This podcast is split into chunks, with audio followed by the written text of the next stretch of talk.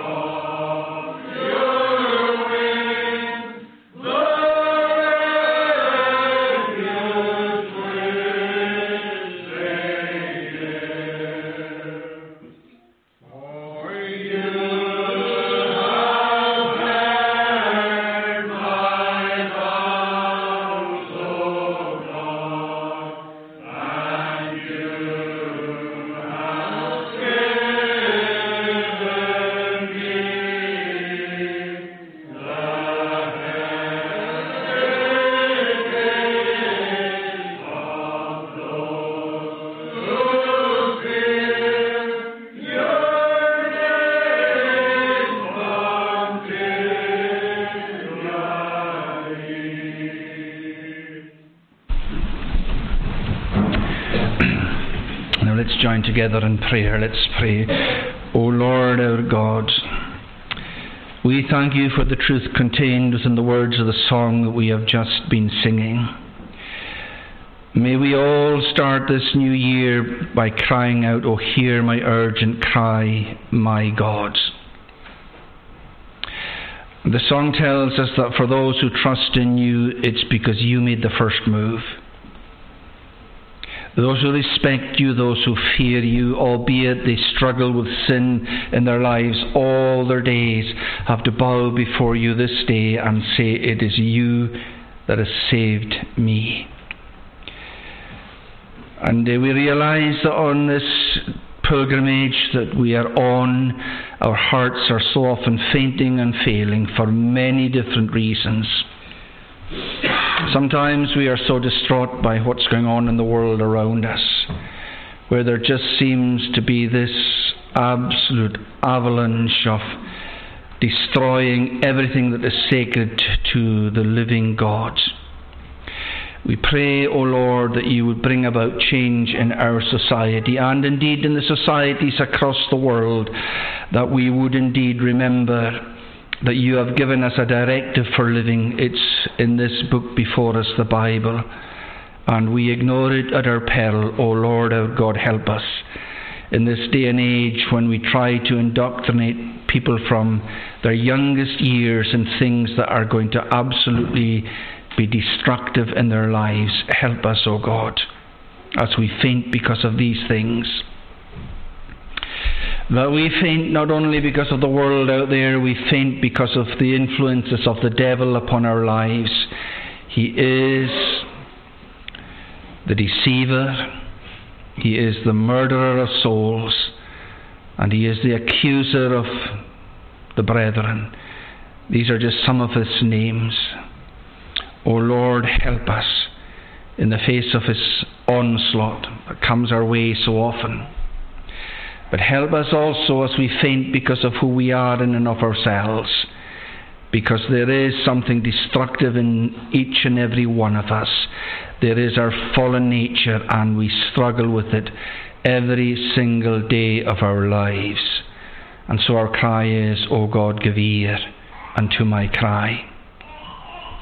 And we pray, O Lord, that you would, um, you would give us what it takes to live in a way that is honouring to you each and every day. And even as we utter these very words, we feel a deep sense of shame and hypocrisy because we don't do that.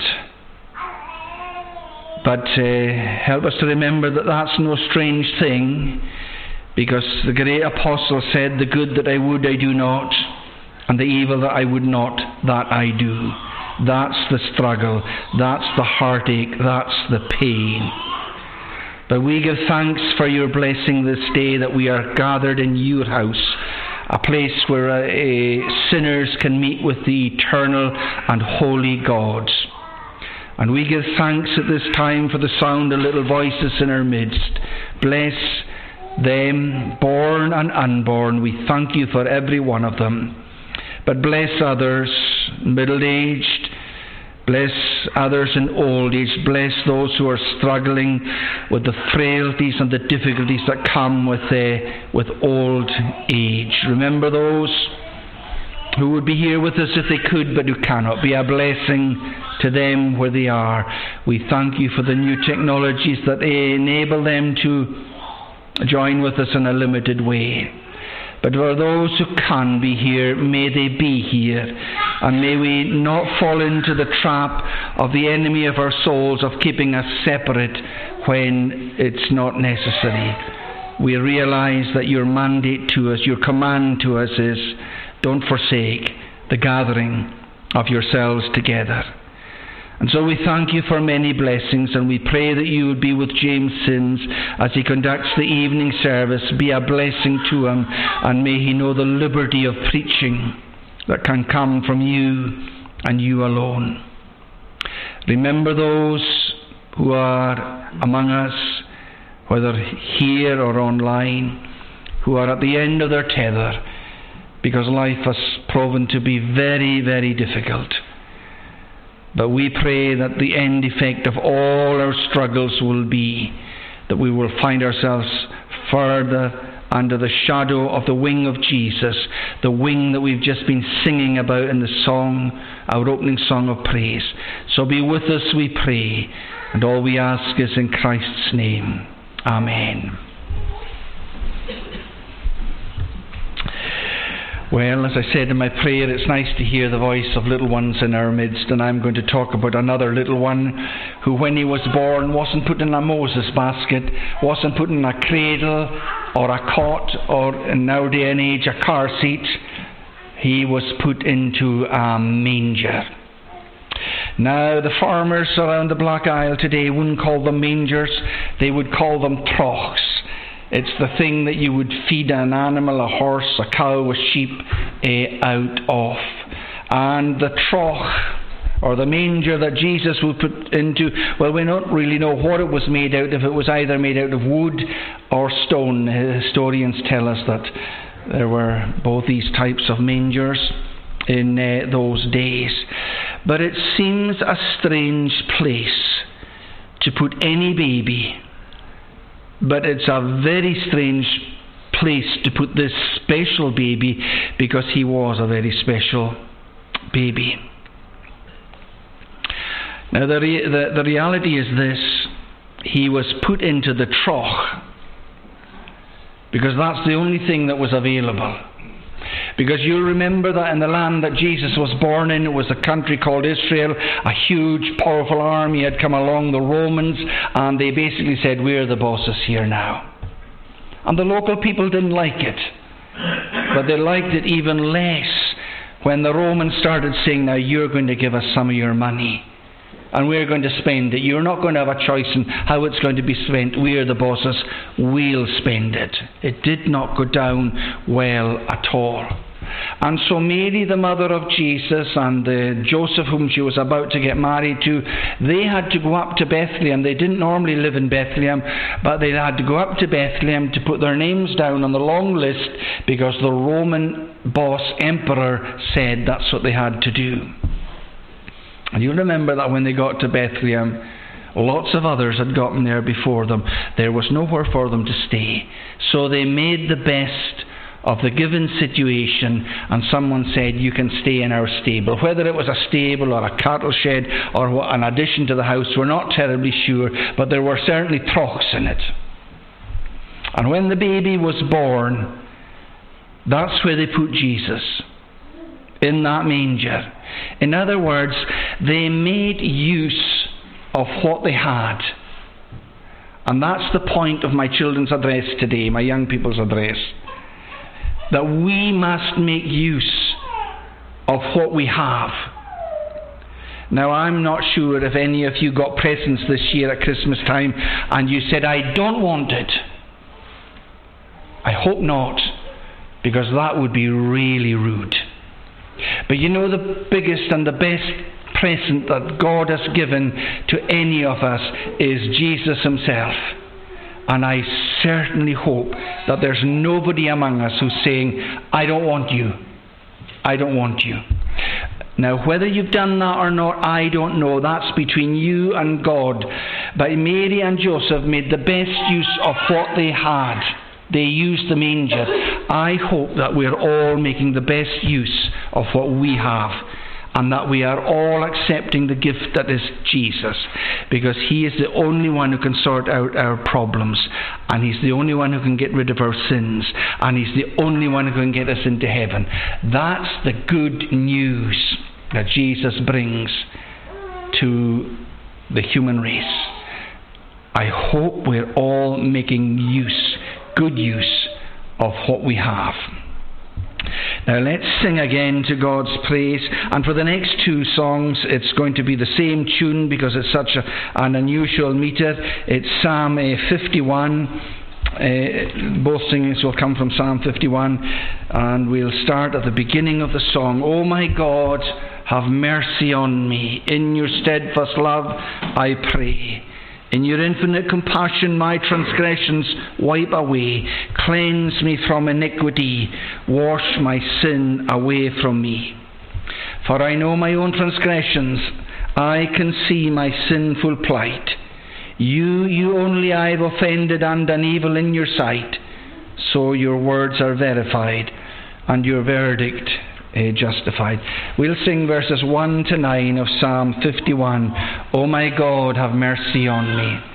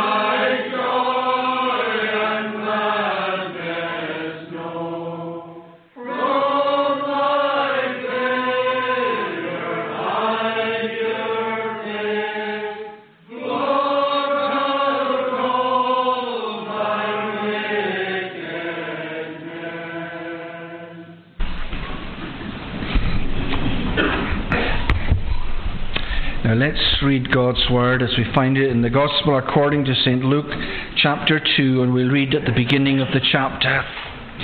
In those days, a decree went out from Caesar Augustus that all the world should be registered.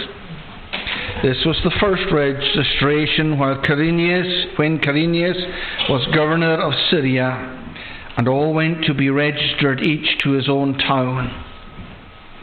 And Joseph also went up from Galilee, from the town of Nazareth to Judea, to the city of David, which is called Bethlehem, because he was of the house and lineage of David, to be registered with Mary, his betrothed, who was with child. And while they were there, the time came for her to give birth. And she gave birth to her firstborn son, and wrapped him in swaddling cloths, and laid him in a manger, because there was no place for them in the inn. And in the same region there were shepherds out in the field, keeping watch over their flock by night. And an angel of the Lord appeared to them, and the glory of the Lord shone around them, and they were filled with fear. And the angel said to them, Fear not. For behold, I bring you good news of great joy that will be for all the people. For unto you is born this day in the city of David a Saviour, who is Christ the Lord. And this will be a sign for you. You will find a baby wrapped in swaddling cloths and lying in a manger. And suddenly there was with the angel a multitude of the heavenly hosts of hosts praising God and saying, Glory to God in the highest, and on earth peace among those with whom he is pleased. When the angels went away from them into uh, heaven, the shepherds said to one another, Let us go over to Bethlehem and see this thing that has happened, which the Lord has made known to us. And they went with haste and found Mary and Joseph and the baby lying in a manger. And when they saw it, they made known the saying that had been told them concerning this child. And all who heard it wondered at what the shepherds told them.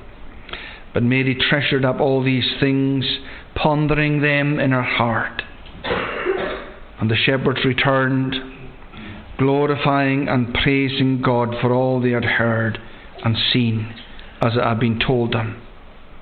And at the end of eight days, when he was circumcised, he was called Jesus, the name given by the angel before he was conceived in the womb. Amen, and may God bless to us that reading from His Word. Let's join together again in prayer. Let's pray. O Lord, our God, we pray that as we turn to explore your Word this day, that you would help us. Because even when we come to this place on this your day and we are amongst your people and we read your word, we can have all kinds of thoughts invading our minds, distracting us and distressing us and almost destroying us. But we ask that you would help us. We have nothing to woo you with, nothing we have forfeited everything, everything. But you are who you are, and that's why we're here today. If you should mark iniquity, not one of us could stand, but your mercy is as high as the heavens. It is big enough for the sins of each and every one of us. May we remember that this day. And as we read your word and explore it, we would ask you to open our eyes to see the wonder of the gospel afresh this day. And all we ask is in Christ's name. Amen. Now let's continue in the same song, Psalm 51.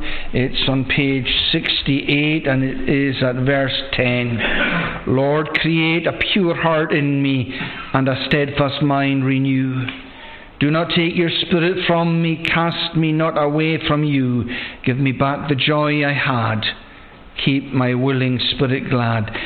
Verses 10 to 19 of Psalm 51 Lord, create a pure heart in me.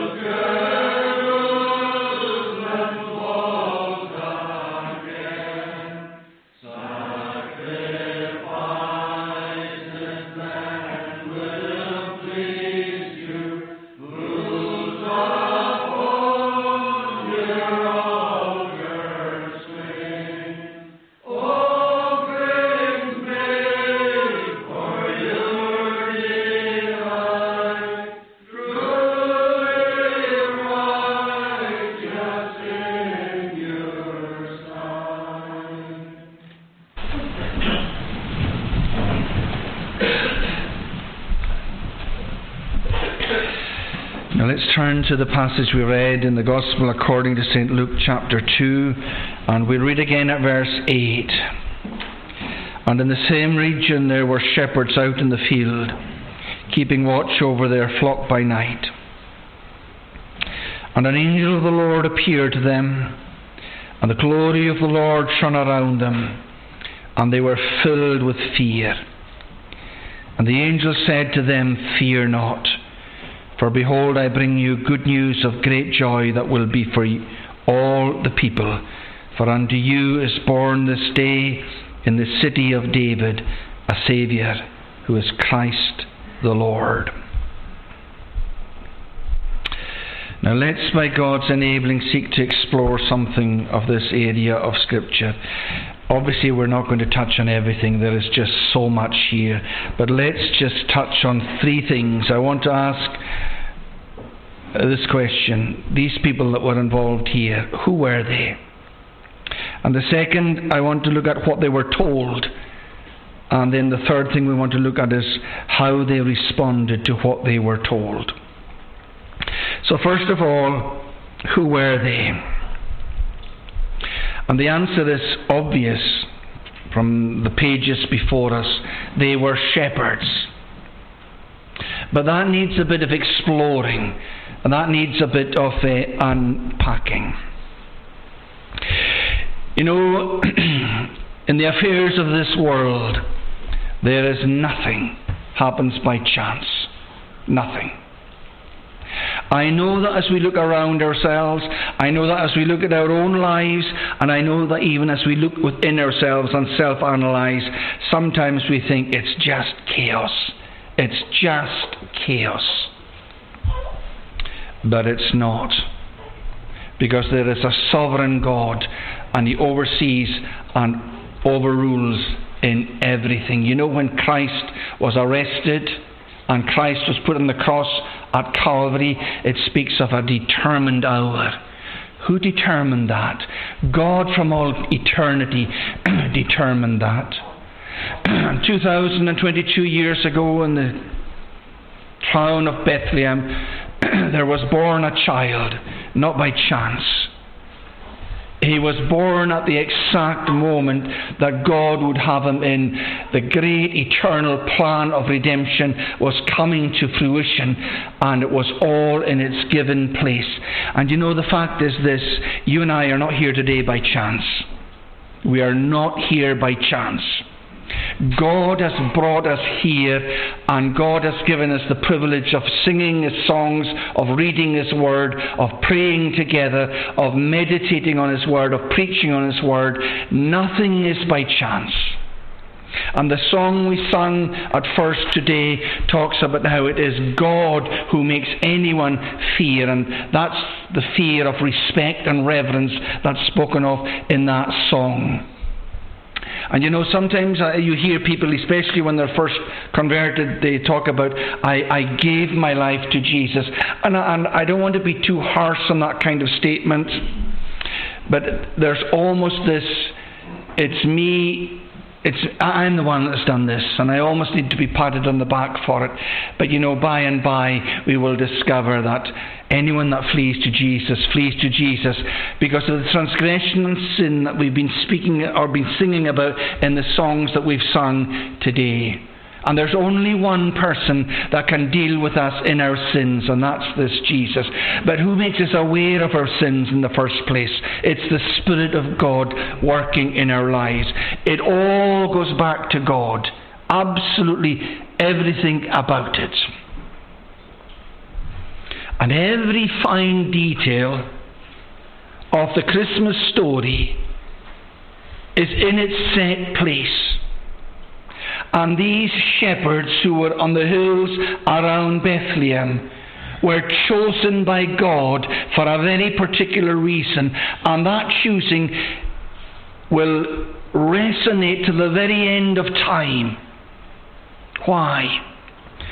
Because in the pecking order of the day, the shepherds were on the bottom rung of the ladder. You know, every given society has has what it would um, would put, would put at the top of the ladder. and it has what it will put at the bottom of the ladder. It, it arranges its own priorities. Every society does that. Every culture does that. And if you're on the bottom rung of the ladder of any given culture, it can have tremendous impact upon you. It can have a tremendous psychological impact upon you. Now, before I say anything about the shepherds being at the bottom rung of the ladder, I want to just say this in case any of the shepherds today feel that uh, feel a bit un- uneasy about it. The priorities of any given society or culture are not the priorities of God, and we thank God that's the way it is. Because in the history of the human race, God has used shepherding uh, men and, and women who were involved in the looking after of animals. You get it from the word go. You've got Cain and, and Abel. You've got Abraham. You've got Abraham who had, and Lot, who had so many animals, they seem to have had to part their ways. Uh, and, and you know, some people would argue that the oldest piece of literature in the Bible is the book of Job. Job had a huge number of animals uh, to look after. And you know, by the end of the book of Job, we hear this of Job. He's speaking about God.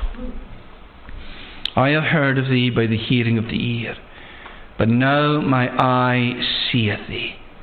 In other words, everything that went on in the life of Job.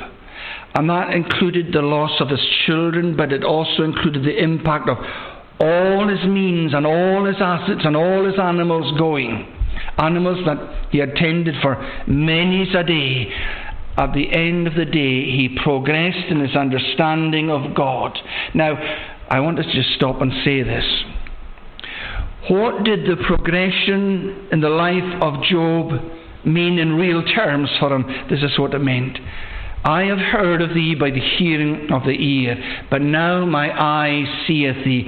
Wherefore I feel I'm way out there at the top and I'm a really good person. No, nothing of the kind. This is it. Wherefore I abhor myself. And I repent in dust and ashes. Now, dust and ashes were put on the head of a people in that day and age, and that was an outward symbol of an inner sorrow. It's an outward activity expressing an inward, inward sorrow. There are so many Christians on their Christian pilgrimage today who are so down and are so in the doldrums, and the root of the problem is themselves. But if we come and see what goes on in the life of Job, maybe we would be able to balance things out a bit, and maybe we would be able to say, well, maybe I abhor myself because of the workings of God in my life. Now, the devil will tell you otherwise. No, no, no. You abhor yourself because you are so bad, you are beyond the pale. It is so important to know what the Word of God is to take Him on at that level. If we don't know the Word of God and we can't take Him on, He is really going to undermine us and we are going to be in real trouble. But I'm getting off the mark, off the point. Job was used by God, and, and Job's learning experience eh, includes the looking after of animals. You get Moses. Moses thought that he could lead the children of Israel out of the land of Egypt by his own power and by his own efforts. And it all ended up in absolute, uh, in absolute disaster. But 40 years later, a very, very different Moses is going to lead the children of Israel out of Egypt. A Moses who has spent 40 years looking after animals God used that interaction to mature this man and progress this man and get him to the point where he was ready to use all these skills in looking after and leading people. You get it with David, the man who's just who wrote that song that we've just been singing, Psalm Psalm 51. You get it with David. Uh, he came to be the second king of Israel, he came from the shepherd's fields looking after flocks. So, so we've got a perspective, a God perspective, on the benefits that God can use to mold people from looking after uh, animals. But for some reason or other, in Israel, at the time Jesus was born, shepherds were at the bottom of the rung of society. You get it in, in Egypt as well. When the children of Israel went down to Egypt and they heard the word shepherds, they just disdained them. And the reality is this that a shepherd could not go into a court uh, room and give evidence. They were so despised. Now, the historians might be able to explain to us as to why they got there. But I'm not going to do that today. That's where they were. They were the write offs, if you like, of the society of the day. And yet, God chooses these people to reveal these things uh, to them. Now, there's a huge, huge message for us there. Because there are many people in this world today who think they're too sinful to be Christians. They're too sinful to be followers of Jesus. They're too f- sinful for uh, Him to embrace them and them to embrace Him. It simply is not the truth. It's not the truth. He came to the shepherds, and that's a message to the human race till the end of time. You are not beyond the pale. Mm, let's remember this. I want to go back to my children's address. I want to go back to that because there are two sides to this great activity of salvation. I've spoken about God's side. He starts it, He does something about it. He causes everything to be in its exact place, even these shepherds hearing uh, this great and good news. But that does not take away human responsibility. Mary and Joseph made the best use of what they had. That's why Jesus ended up in a manger. That's why the eternal Son of God, come in human form, ends up in a cattle truck. They hadn't got other options. Which is a reminder to us of this that they were very poor. They were very poor. We know that because when it came to the moment of purification, the purification ritual, all they could afford was two pigeons.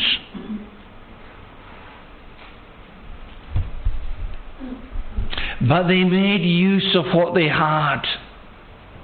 And you know, here we are. We've just entered into 2023 in the history of the human race, and you and I, we are all here today not by chance, but by the determined plan and purpose of God. We've just been celebrating Christmas. We've just had a time together with family and friends. We've just uh, exchanged presents. We've just eaten of mm, much of the blessings of God. But whatever you do, please remember this. Don't reject the greatest gift that has come the way of the human race. Whatever you and I do in life's journey, make use of what we've been given. And we've all been given this great opportunity. The shepherds on the bottom rung of the society of the day, these angels come, and these angels have something to say. Well, the angel initially, and then the other angels come. And, um, and what is it? The angel said to them, Fear not. The angel of the Lord appeared to them, and the glory of the Lord shone around them, and they were filled with fear. And we spoke about this recently. When sinners, such as we are, meet spotless holiness, there's a problem. When sinful human beings interact with holy angels that have never sinned, there's a problem. But there's an even bigger problem when sinners such as you and I are meet with not holy angels, but a holy eternal God. Isaiah's got that problem in Isaiah chapter 6 when he had a vision of God. And you remember what he, how, how he responded when he saw God in vision form. Woe is me, for I am undone. For I am a man of unclean lips, and I dwell amongst a people of unclean lips. And let's unpack that very briefly. He dwell, you know, our lips utter what comes from within our hearts. And indeed, these hearts are what guide, uh, because I take it that our hearts, we have souls that, that have intellects, that have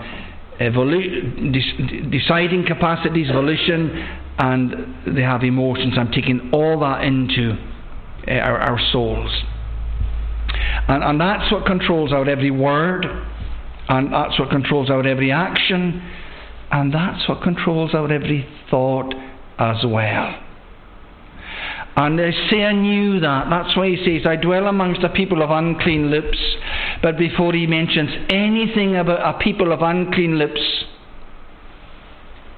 he's got a bigger problem than the other people.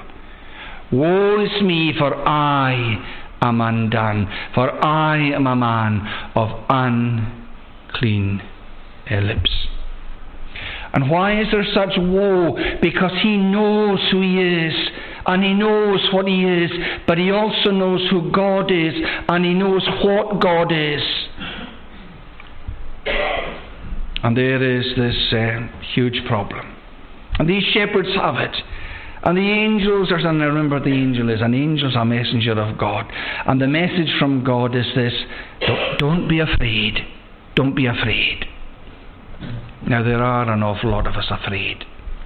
So often we are at our wits' end. And sometimes we're just so embarrassed that we're at our wits' end because we're meant to be Christians. Well, we are Christians, but we're not acting as Christians, not in the way that we should act. You know, sometimes when the enemy of our souls challenges a believer, this can be the challenge. You don't love the Lord. And there are two responses to that question, to that challenge when, the, when Satan comes in and, and hammers it away at us. You just don't love the Lord. Well, we can say, well, no, I don't love the Lord, but that's not true of a believer. That is not true of a believer. We do love the Lord. But then we can also go on to say, yeah, but I don't love the Lord the way I should love the Lord. That's a different question entirely, and I think we can all add our amen to that. Even the Apostle Paul had that problem. Did he love the Lord? Yes. Did he love him in the way that he should have loved him? What does he say? The good that I would I do not, and the evil that I would not, that I do. And it's very important to have a, that broad sweep of an understanding of uh, Scripture. If not, he's going to sink us. The enemy of our souls is going to sink us. And so it's fear not, is being said uh, to, the, to the angel, said to them, Fear not, before I, behold, I bring to you good news of great joy for all the people. I want us to pick up on this. This is God's word. This is God saying something. It's for all the people. And I'm back to this. Don't miss out on the greatest gift of all. It's for all the people, this offer of the gospel. But really, I wanted to say something about uh, in verse 11 Unto you is born this day in the city of David uh, a Saviour. I want to say something briefly about Saviour, Christ, and Lord, these three names that appear here, and, and very briefly about uh, the city of David. A Saviour now, we've laboured this point over these last few Lord's days. What kind of Saviour is He? Call His name Jesus, for He shall save His people from their sins. We are born in sin, we are shapen in iniquity. We are rebels against God. You know it, and I know it. And we know that the end result of that is a massive problem for us. What can we do about it? Well, in our foolishness, We often try to sort it all out ourselves. Don't try. It's a waste of time. It will never ever succeed. But the wonder and the beauty of the gospel today is this we don't need to sort it out ourselves. We can give it to God. Or, or maybe another way of putting it is this we can accept God's way of dealing with it. And what is God's way of dealing with it? It's this baby born into the manger in Bethlehem. And all we do is accept what God has done. We believe in the Lord Jesus Christ and we are saved. Sometimes the simplicity of the gospel is so evident that we miss it. We miss it. And whatever we do, we mustn't miss this. It's a Saviour who is Christ the Lord. Now, that name Christ is the same as Messiah in the, in, in the Old Testament. And the Messiah was promised from the word go. The whole of the human race knew that there was someone coming who was going to be. Um, going to be a great blessing. And remember, we explored the meaning of this word Christ recently. It means anointed. The kings of Israel had that oil poured over them, which symbolically said, You're set aside for a particular role. It happened to David, Samuel did it to him. You're going to be king, and I'm pouring this oil over you so that the people will know that's your role. And here is this anointed one, and he's been set aside. What is he being set aside for? He's been set aside for a specific role.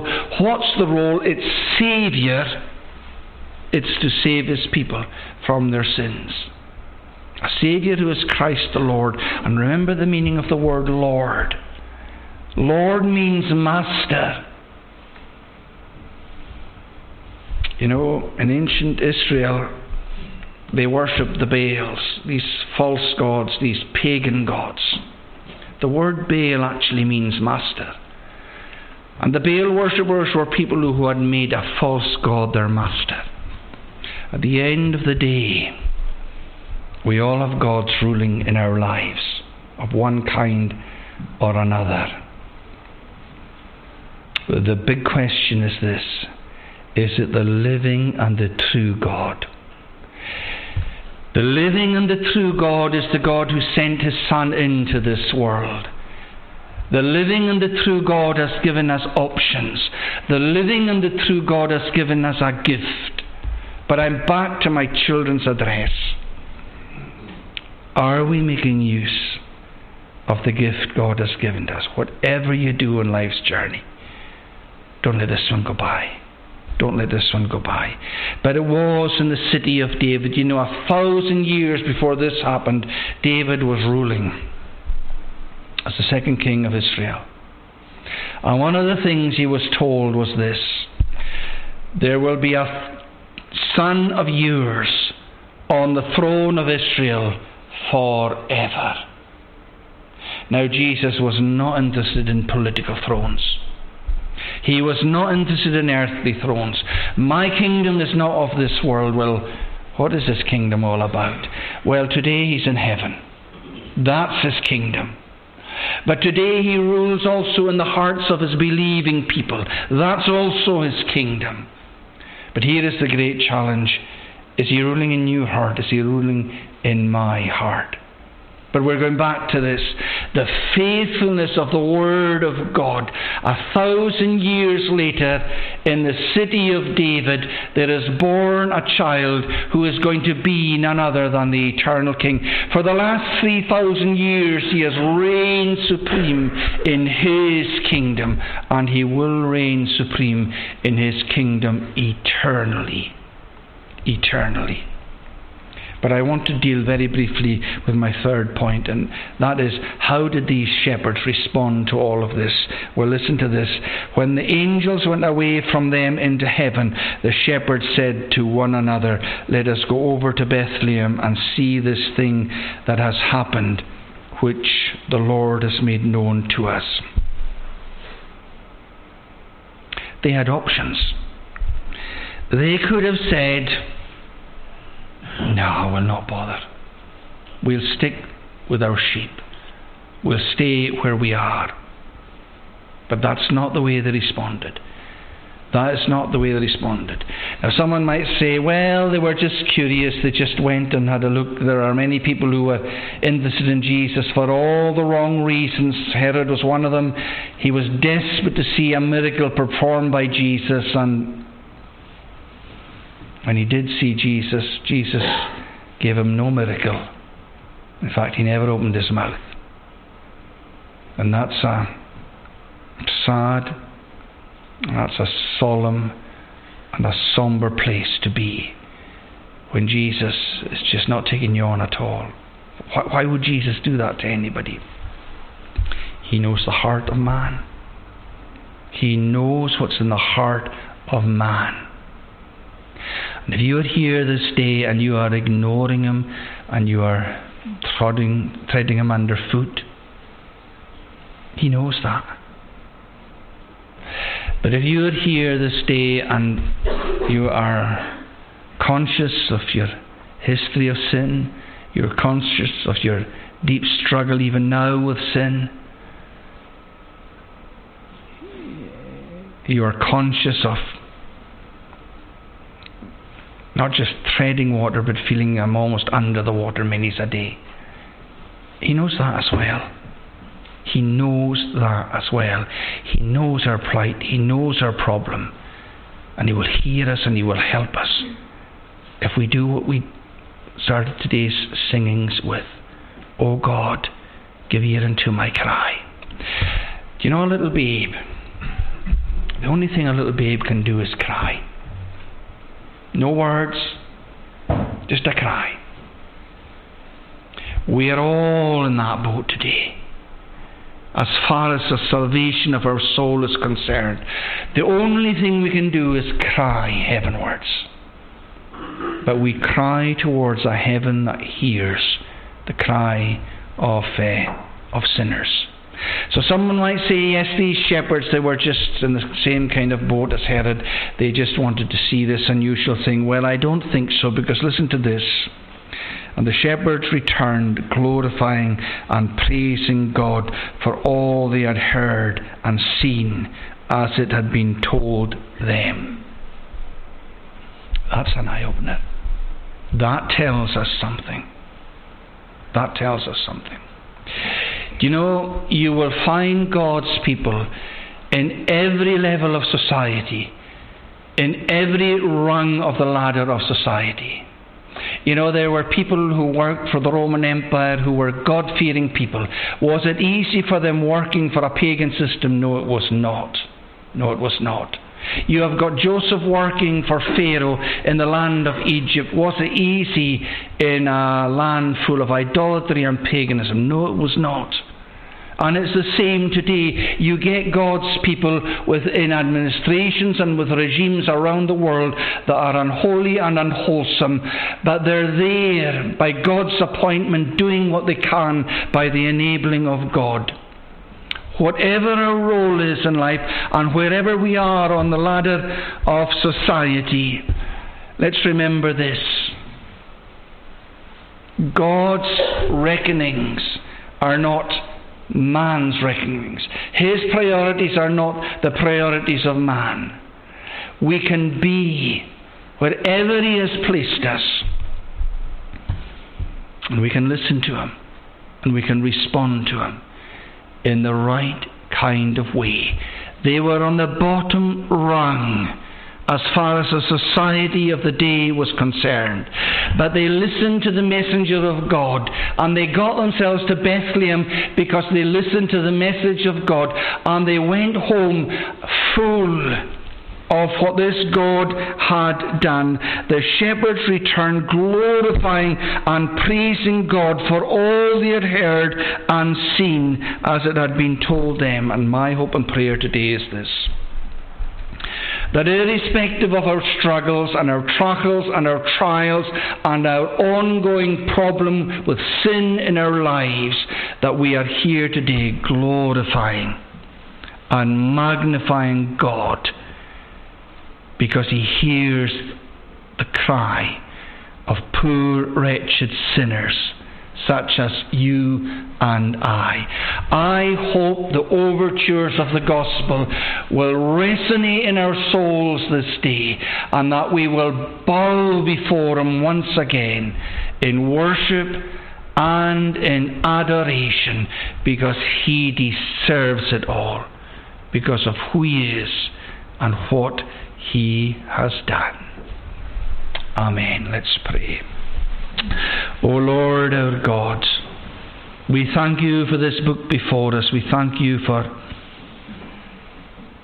for the revelation you have given to us. We thank you for the hope that you give to one and all. And we pray that we would go from this place this day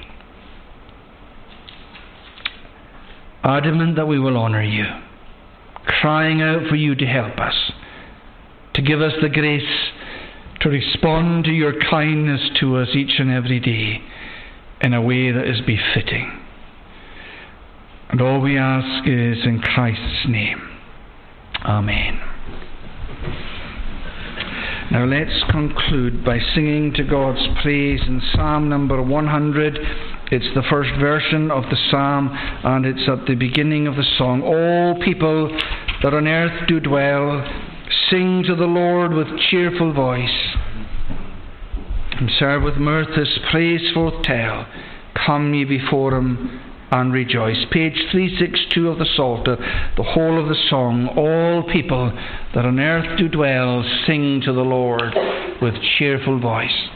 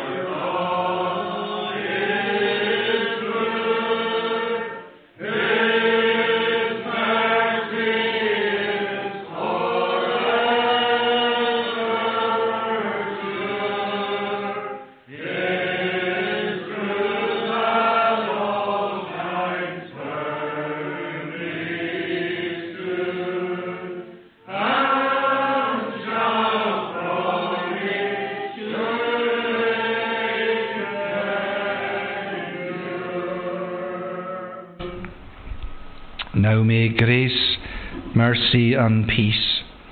From Father, Son, and Holy Spirit rest on and abide with each one, both now